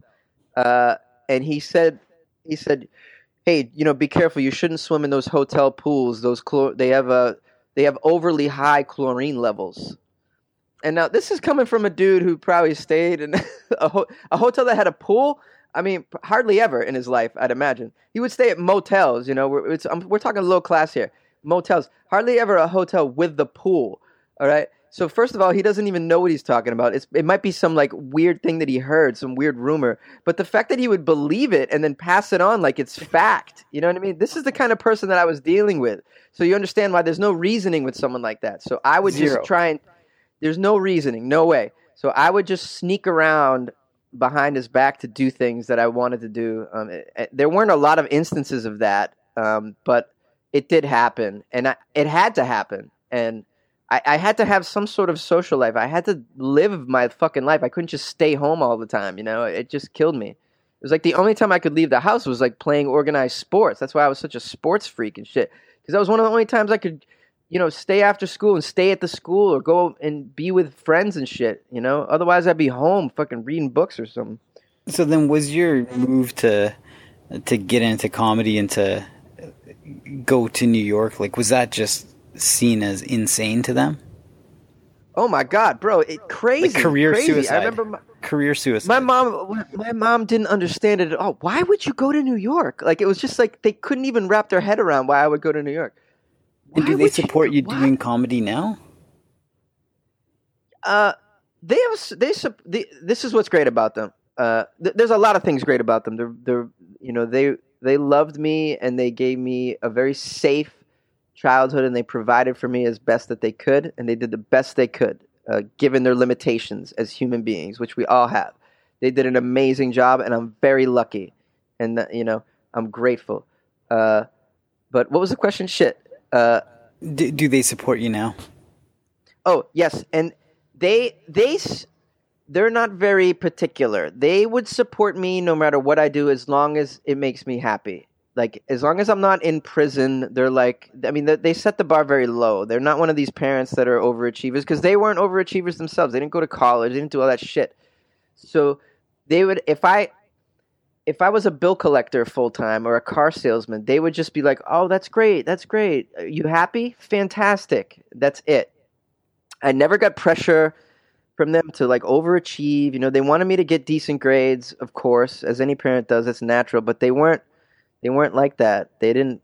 You know. You know these. You know how these parents can be, um, and they're they're just not like that. They're just happy that, you know, I'm I'm doing something that I like, um, and I've found a a, a niche that uh that that pleases me in the world of entertainment. Uh, and so yeah, they're very simple like that. Yeah, I mean, no matter that's the thing, man. No matter like what anyone does in life, if you have that support, if you feel like you can truly do something that's like I'm doing this because I'm interested in it and I'm supported to do that thing, it's like that's going to be no matter how hard it is, it's gonna be more fulfilling than being like I have something that I hate doing because I felt like A, I've been indoctrinated to do it or to like have a certain belief system, or B, it's like you're just forced. You're like, nope, you're going to be like a doctor, lawyer, dentist, whatever the Yes. white collar freaking Yes. White collar six figure job is, right? And Right, it's just like, right. no, I feel like a piece of shit. Feel like a piece of shit. I hate my life. I hate what I do, and uh, and but my mom's happy, and I'm afraid to. I'm afraid to disappoint her or my old man. Yeah, that's a, right. That's a lot of pressure. So my parents That are, you know, luckily they're not like that. Um, yeah, dude, they're, they're actually lucky. they're they're cool like that. They're cool like that. You know, they thought going to New York is insane because it, it involves travel, and so they're like, "What? What? Why would you live elsewhere?" Uh, they just couldn't they couldn't figure that out. But if I had come up to them and said anything, any kind of career, if I say, "Hey, you know, I'm not enjoying." Um, you know this thing that I'm doing, and I, I think I might want to try to be a nurse or something. they'd just be like, they would be like, "That's great, that's fantastic. Yeah, give it a try. Try and make yourself happy. Whatever you want to do. Yeah, yeah, try it out. Yeah, yeah." And like they would never judge. They would never judge. Um, Yeah, dude, that's great. yeah, so they're I, I'm lucky uh, like that, you know. And they, they're they're like when when I've been on TV and stuff, they've been thrilled. Th- th- That's kind of and, and I, I like to make them happy like that. I like I like to make them proud like that. Um, the few times that I've done something big, um, like been on Letterman or or you know been on Gotham or something, they they like they really thought that was so cool. Oh, dude, that's sick. So you were when you did Letterman, were you doing like you did like the stand up set or whatever? I did uh no, I did a a sketch where I played his son. Oh, nice. Um, yeah, and it was uh, it was it was so cool. Yeah, and it, I mean, and millions of people saw it. It was really dope. Dude, that's super sick. That's super. Yeah, I mean, that's a, I remember you know telling my parents that night, watch Letterman tonight. I'm gonna be on. I mean, that was just like the best. That was a good feeling to tell them to like watch it tonight. You'll see me. Of course. I mean, that's a huge accomplishment, whether you live in New York or not. But when you live in New York, there are certain shows that it's like if you can get on SNL or you can get on Letterman or Leno or whatever show it is, like that's just, there's so much exposure to those shows and so many people um, like people who are tourists in New York try to go to those shows, right? So it's just like it's a cool. Not that it's It like you count cool. your life accomplishments on a freaking like like piece of paper and like there's so much more to life than that but it's like you still feel like hey not everybody gets to swing the bat at this i got to and i tried really hard and that's what's important you know Oh yeah, yeah, that was a great moment. And you know, it's a funny anecdote about that was I didn't own a TV um, at the time, and I had nowhere to watch it. So I was like, I was like, I'm like, fuck, I need to find a place to watch. I'm gonna be on Letterman tonight, and I can't even watch myself. And I remember uh, running into a girl in my apartment building, and being like, Hey, you got a TV? Uh, and I kind of knew who she was. Like she lived upstairs and stuff, but I but I didn't really know her. Know her. And then I, and uh, I said, Hey, can I? I'm gonna be on Letterman tonight. Can I watch it in your place? She's like, Oh, that's fucking cool. I'll get some wine. And I ended up making friends with this girl. She's so sweet, and we're still friends to this day. Her name's Krista. And uh, oh dude that's so cool just me and her watching it in her apartment in Manhattan. This was in the uh, we we lived in Spanish Harlem. Yeah, living in Spanish Harlem watching it with her in her apartment that night. I'll never forget that. It was a wonderful time. What a weird thing though like i can only imagine it's like you want to be humble about something and not not like hey check this out but it's like your your motivation was like I got to find a TV and I don't really care where I find it but then you have to approach the situation of like how do I how do I like say this to a girl first it would be almost easier if it was a bro to be like hey bro uh mind if I like come check out your TV uh Yeah, like yeah. you could say it in passing, but a girl, you're all, you know, you got to be all coy. You're like, um, Yeah. like, uh, I really want to watch TV without sounding like a douche because I was on Letterman, you know. She's probably thinking like, oh, oh yeah, the old "I'm on TV tonight" line. Just Yeah. trying to get me alone. yeah, like in your mind, you're like, I actually want to go watch Letterman. I just like I want to see this happen. And in her mind, good thing she didn't like label you as like who's this creeper because in her mind she could be like, dude's just trying to get like straight humping, you know, and not uh yeah didn't good thing it didn't work out that way because it's now you got it as this like thing in the memory bank of this special moment and oh always man, kinda yeah, sit and I, there. I hope that she remembers it like that too. I hope she thinks about that moment.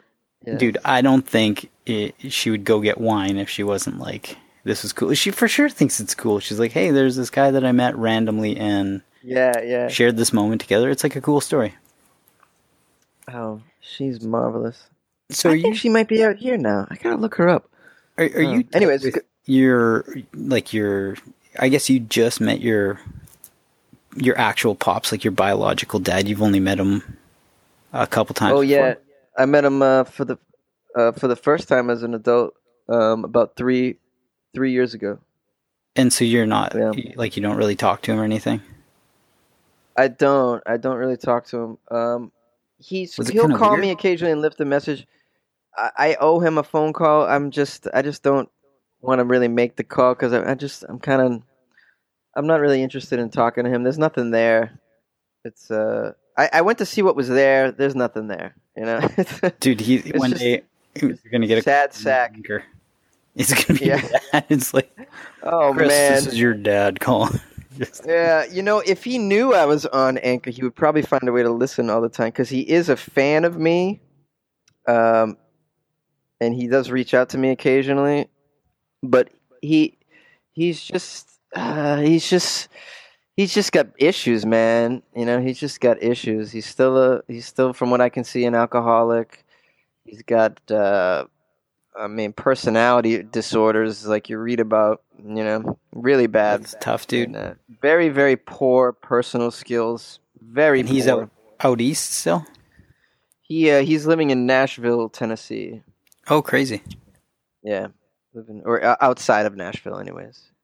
He's still playing guitar. He's quite a guitarist. I'll give him that. He's quite, quite. Even at his age right now, he's probably sixty. He's like maybe older.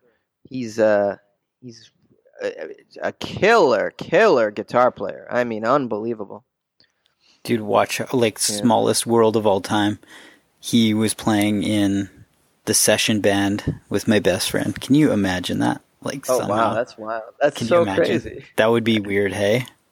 Yeah, that would be. oh, I love how you so- said "hey" like a Canadian. That'd I be weird. Hey. Oh.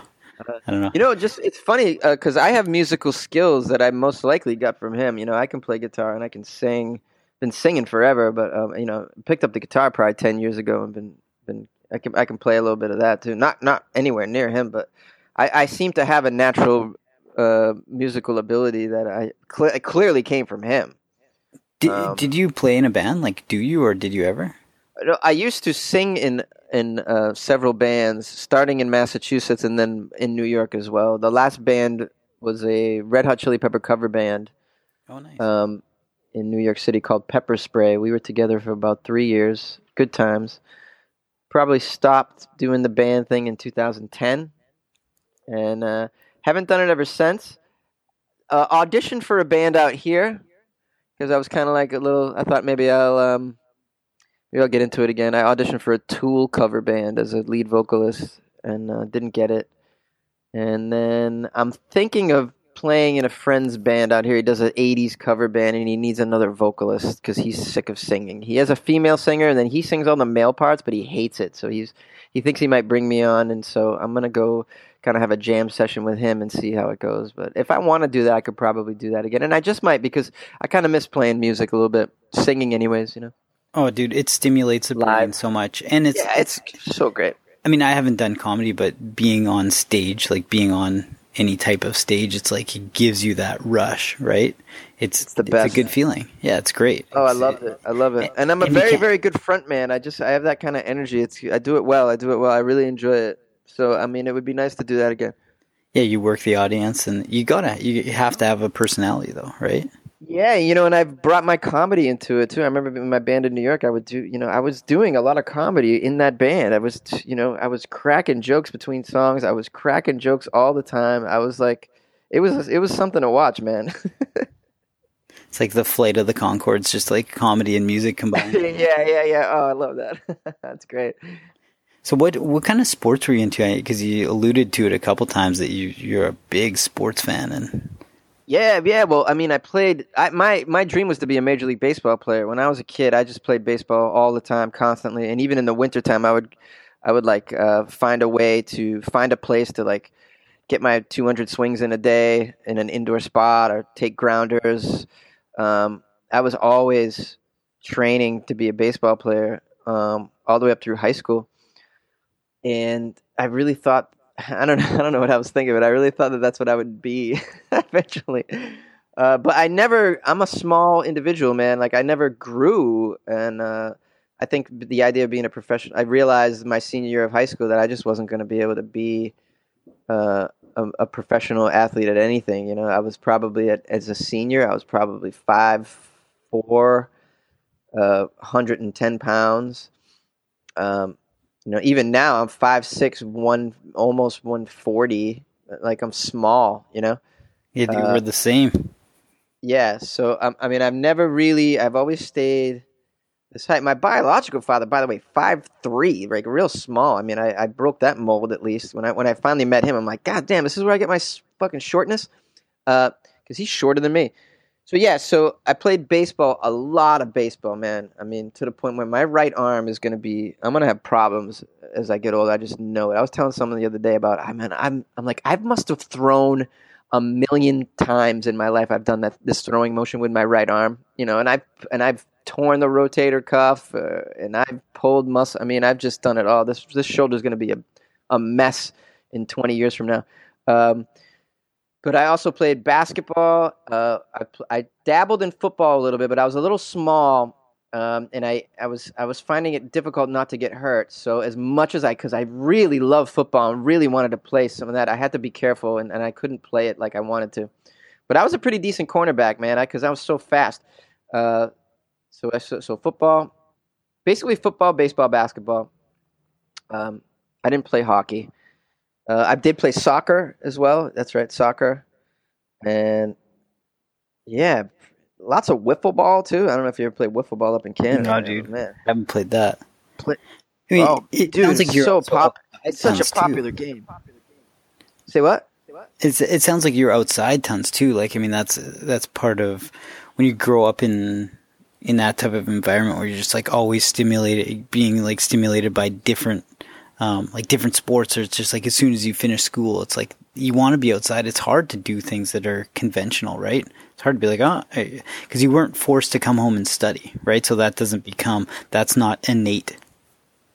Yeah. So I don't know, like I don't know what kids do now. I mean, well, you got kids, but they, I don't know if they're old enough to like go to school and come home and be on their own or whatever. But like when we, nah, would, dude, they're like one would, and three. Dude, we would, we would like there was there was like several kids in my neighborhood, and so we would we would get a Nerf Nerf football, and we'd be like we meet on this road, and we would fucking play football until the sun went down, you know, until you couldn't see anymore. Just playing football, throwing the football, catching the football, playing two hand tag, and getting as many kids together as we could. And the same thing with wiffle ball. We would get together and play wiffle ball, which is just like baseball with a plastic bat and ball. And we would just do that all the time. We would just come home from school and get together with these kids and just play sports outside. If if it wasn't raining or shitty weather like like you get in New England, so you're at the mercy of that kind of stuff too. Um, but yeah, I've even tried golf. I mean, I, I, you know, bowling. I'll do. I'll try anything, man. I just I've always been a competitive gamer and sports type type of guy. Darts. I'll you know. Bubble hockey. I can't play real hockey. I'll play. I could play the shit out of that bubble hockey game, bro. Like I'll take you on, man. You guys probably play that up there. You could be the Canada side, and I'll be USA. oh, dude, we have hockey is in our blood up here. I mean, we. I know, I know. I, I, I watch it. I watch it. I love watching it. I just, like I said, I didn't skate till this past year. I just never. It was. It's a fucking expensive sport, man. I mean, asking my parents to buy me some hockey skates that was out of the question, man. I was like lucky to get a a forty dollar baseball glove every five years. You know. It is. I mean, that's the thing. It's it's that's why sports like basketball are so great because or soccer, right? You you see people. Oh, it's who, great. Especially soccer. Like soccer is one of those things that um, you see kids in countries around the world playing because it's accessible. You need a round object, and that's, that's it. Because you can just like grab two like sticks, and that's your goal, right? Like basketball, you still need a, a hoop, and you need a ball that's that right. actually bounces. That's right. Like soccer, you you literally need a round object. We used to do. I don't know if kids do this anymore either, man. But we used to play, uh, you know, big time hide and go seek games in my neighborhood. We used oh, to we play that too. Loved it. Oh man, dude, that was the that was the best. And kick the can. I don't know if you've ever heard of that shit. That's an old school game, but I, I think it was just ending the kick the can when I was a kid you know, you'd kind of play. But then we changed it into like Relivio or like something else. It was these all these other games that we would kind of parlay it into that were kind of offshoots of those early hybrid hide and seek games. But those were a big thing in my hood at that time. Those were fun, man. I don't know if kids do that anymore. I'm worried. I'm worried for the kids. yeah, man. The only kick the can I know is the idiom, the old kick the can when you're actually pushing up daisies, take a dirt yeah, bath. So, That's it. oh, so it wasn't even. It didn't have to be a can. We sometimes it would just be. Uh, we put the soccer ball in the middle of the schoolyard, you know, and then, and then everybody, one person's it, and and everyone goes and hides. It's like hide and go seek. They all go hide, and then the person, if the person sees you they have to run and kick that ball and say your name before you run and kick the ball to get safe. So like I got to find you, but I'm like if I see if I see Ben behind the tree and then you see that I see you, now we both sprint to kick that ball first. who can who can kick the ball first and then say that other person's name. Uh it's it's kind of crazy. I guess you'd have it, may, it might even be confusing, but yeah, that was the thing, man. Uh, those games were great, fucking great. And I don't know what kids do. I don't know if you can have that as much fun on your phone as you can doing that kind of stuff, man. I gotta admit. No, man. Being outside is the key. I mean, doing all that sh- that shit that we sounds like we both grew up doing a lot of the same type of stuff, spending times outdoors and just playing savage amounts of sports and being exposed to all this different stimuli, all these interesting life experiences. I mean, that that's what shapes you, and you, you worry that people just get immersed in in digital tech, and it's like you're it's you your life is you and a, a screen, right? Like a little rectangle of some kind glowing back into your eyes and that's how you're navigating the world. That's the lens through which you see it, and it's uh, it's a different ball game than it was, man. Yeah, and you know you got to be mindful of this because you have kids, man. You know, know you got to make you got to figure it out. Devices are like so crack cocaine there's so many reasons to get them off that device, man. One is the reason we're just talking about with those those kind of games that we would play. I mean, you can't beat that shit. The social skills and being outside, all that. The other thing is, man, I had a conversation with a. I went to get my eyes checked, right? Because I finally got insurance this year. I haven't had insurance in probably ten years. So I mean, you guys don't have that problem up in Canada, but you could go a decade down here without insurance and no one will bat an eye. So I got insurance this year. I went and got everything checked. One of which was my eyes. All right, because I know I need a light prescription, nothing crazy. I got a tiny little astigmatism, but nothing major. I can go without glasses, but at night I use them to drive because it's just nighttime and I'll, I'll, get the glasses. So I went and got a, another just to get them checked again. Let's see if I want to know if they got any worse. I got insurance now. It's, shit is free. Uh, while I'm in there talking to my eye doctor, I ask her about what's what's the fallout of these little screens, man. And she told me straight up. She said the eye, the eye is not uh, the eye has to adjust to look at these little screens so hard uh, that it's straining them, and the life of the eye is being dramatically reduced because of these small screens. Dramatically. She's telling me kids in here getting glasses at 12, 13. I mean, she just, it's happening. It's happening and you know there's there's nothing they can do about it. They're trying to figure out a way to, to fix it but it's it's a it's a fallout of this little screen thing.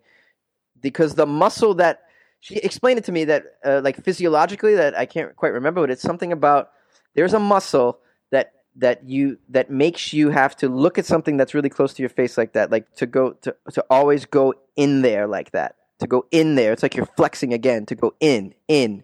And you just wear that out. It's a it's a muscle like anything else, and it only lasts so long. And kids are kids are wearing it out. Yeah, from a young age, and the, their eyes are still developing. Like your eyes are still developing. Yes, kids' eyes develop when they're like Man, I think they you're not kids aren't supposed to like really get screen time like devices or TVs until after 2 for whatever reason, but I mean it's it's impossible. It's inevitable that they're going to be exposed to something cuz they see like you've got a device and I try super hard like I don't use I'm not I'm not addicted to devices and shit.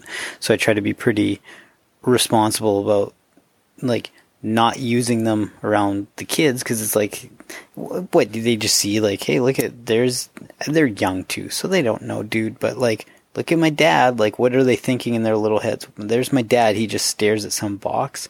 Like i, I won't answer like emails or any any shit. I won't respond to tweets and stuff because you're just immersed in like a box. Like that's for my time. That's for when i'm on my own and i've got got the autonomy to just like do what i'm doing you know I even like podcasts. I don't listen to podcasts around them, not because I care. Like I don't care. It's more that it's like, hey, what's better for their brain? Probably if we've got some music on in the background. Like yeah, you're a very good parent, man. You're very mindful of these things. I think I uh, you, are an example out, of what I think people should be with their kids. Something like this is needs to happen. You know. Yeah, just whether you go, you know, like whether you go screenless Saturday or something. I mean, you got to like do, you got to think about doing stuff like that.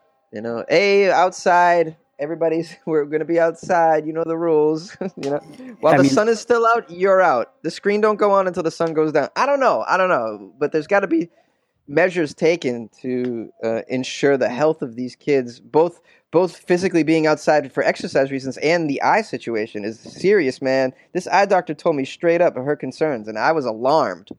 It may, I mean, maybe it's the way that that we grew up, though. Like, I mean, I'm still uh, not that I'm super old, but I'm like a, a man child, right? Like I'm like I, I just think I try to be introspective as as I can, and like I think I'll always be a man child my whole life, right? Like straight brim hats, like being funny, joking around, like just not taking life too seriously. And I'm like, I'm only 36. I'm not super old or anything, but, um, it, you know, it's all I can think is like, Kate, got to get outside. So I want to do that with the kids. And it's probably because that's the way that I grew up was like being in nature or playing sports or just doing something that's not being inside because being inside is like idle time.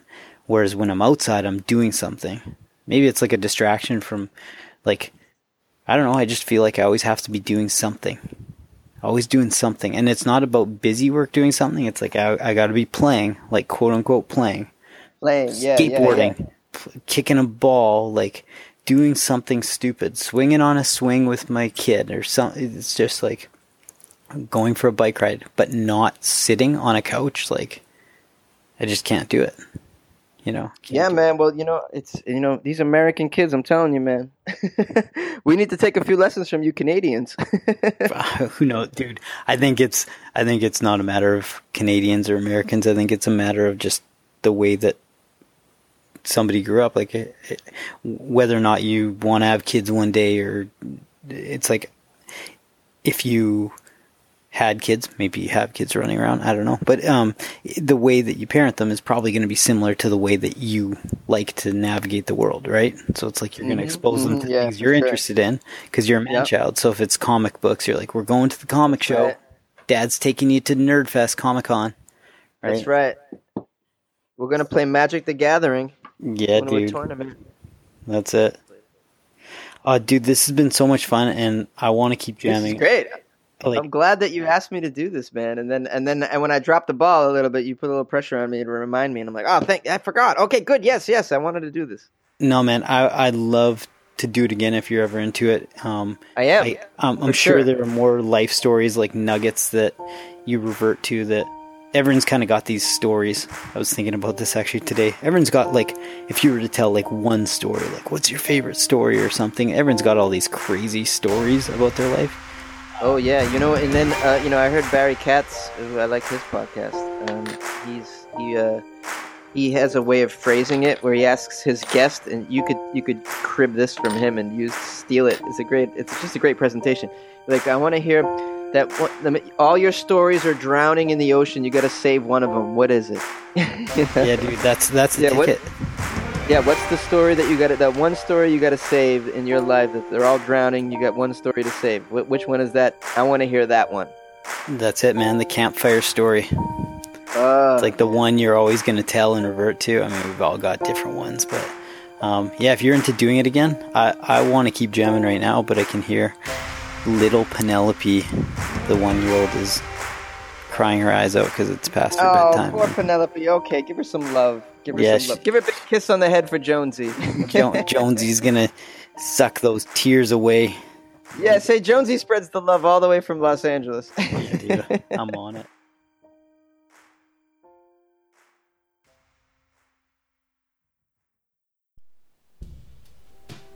Do you walk around with your tongue dragging on the floor? Is there drool coming out of your mouth? Just slobbering everywhere? Do you ever feel stupid in the head? Do you feel like you got hit with a bag of bricks in the head? Maybe you've got one of those bad hangovers, like you went out drinking, you got inebriated the night before, consumed narcotics, you went a little too deep down the rabbit hole. If that's the case, check out Alpha Brain. It's a nutraceutical from Onnit, O N N I T dot com. Onnit's a total human optimization company, and uh, they've got all these different nutraceuticals. One of which is Alpha Brain, which I've used regularly, and uh, it kind of gives you focus. It gives you mental sharpness. So if you're feeling like you're thinking, your thought process, your neural pathways are a little bit arduous in the way they're firing, you're just not quite slow, you're sluggish in the mind. Go tune up that brain, take it to the mechanic, take it to that that brain mechanic, the car mechanic, and get those wrenches turning on your on your synapses to make things happen. Alpha Brain, it's got your back, it's got you covered. So, um, yeah, go check out on O-N-N-I-T dot com, and uh, they've got all these other great products. I mean, they've got kettlebells, they've got um, battle ropes, they've got um, just like different health and lifestyle products for anybody who really does want to um, take care of their body, who wants to approach life from a different standpoint. So, um, I mean, I use I use other nutraceuticals like Shroom Tech Sport, which I love when it comes to exercise or being active. I just find that that Shroom Tech Sport gives you a little more bounce in your step, and it just uh, it, I don't know, kind of just lets you lets you go as hard as you want to go. Maybe everyone says, "Oh, maybe it's placebo."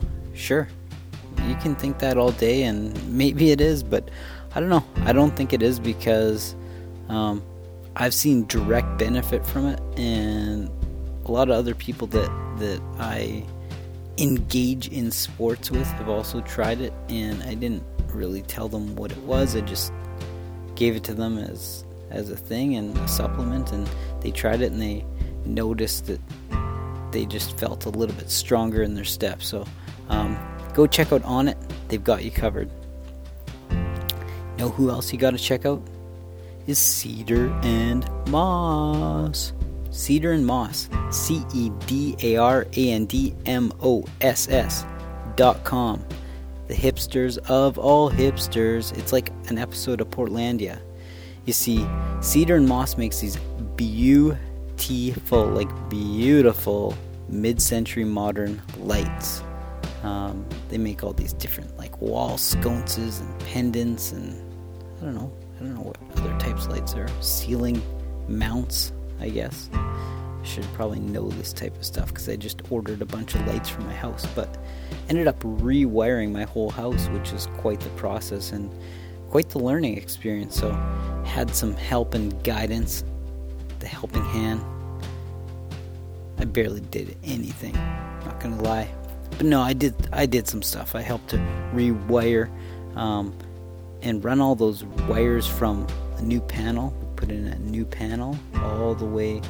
Um, these wires are running throughout the house, so got to kind of pick and choose the new locations for lights and chose them accordingly. So our whole house is now gonna be covered in cedar and moss. These beautiful lights, which my wife and I can't wait to get. So we went with the old brass and um, got some black lights, like flat black, and some are even brass and black. So couldn't decide, so kind of went Oreo cookie on it, and just got like a little bit of column A and a little bit of column B. But yeah, cedar and moss are they're sweet. Like we ordered all these weird lengths of lights, like really custom stuff that just I don't know. We just kind of went for it, and um, Kate and Patricia and all these great people from Cedar and Moss have been super high touch with the service they've been providing. Where, like, it, I mean, I sent them weird measurements, like down to like a freaking sixteenth of an inch, and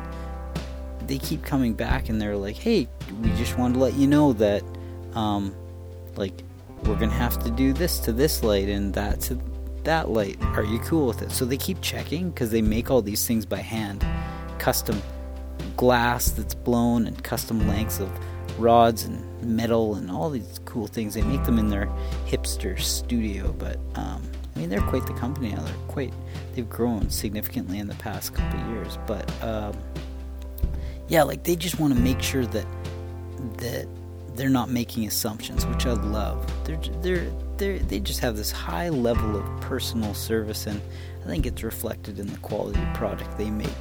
You can see the love is exuding from all angles. So, big ups to Cedar and Moss, Kate and Patricia. You two are great. So, go check out cedarandmoss.com and uh, yeah, get yourself hooked up with a couple new lights because they're pretty sweet.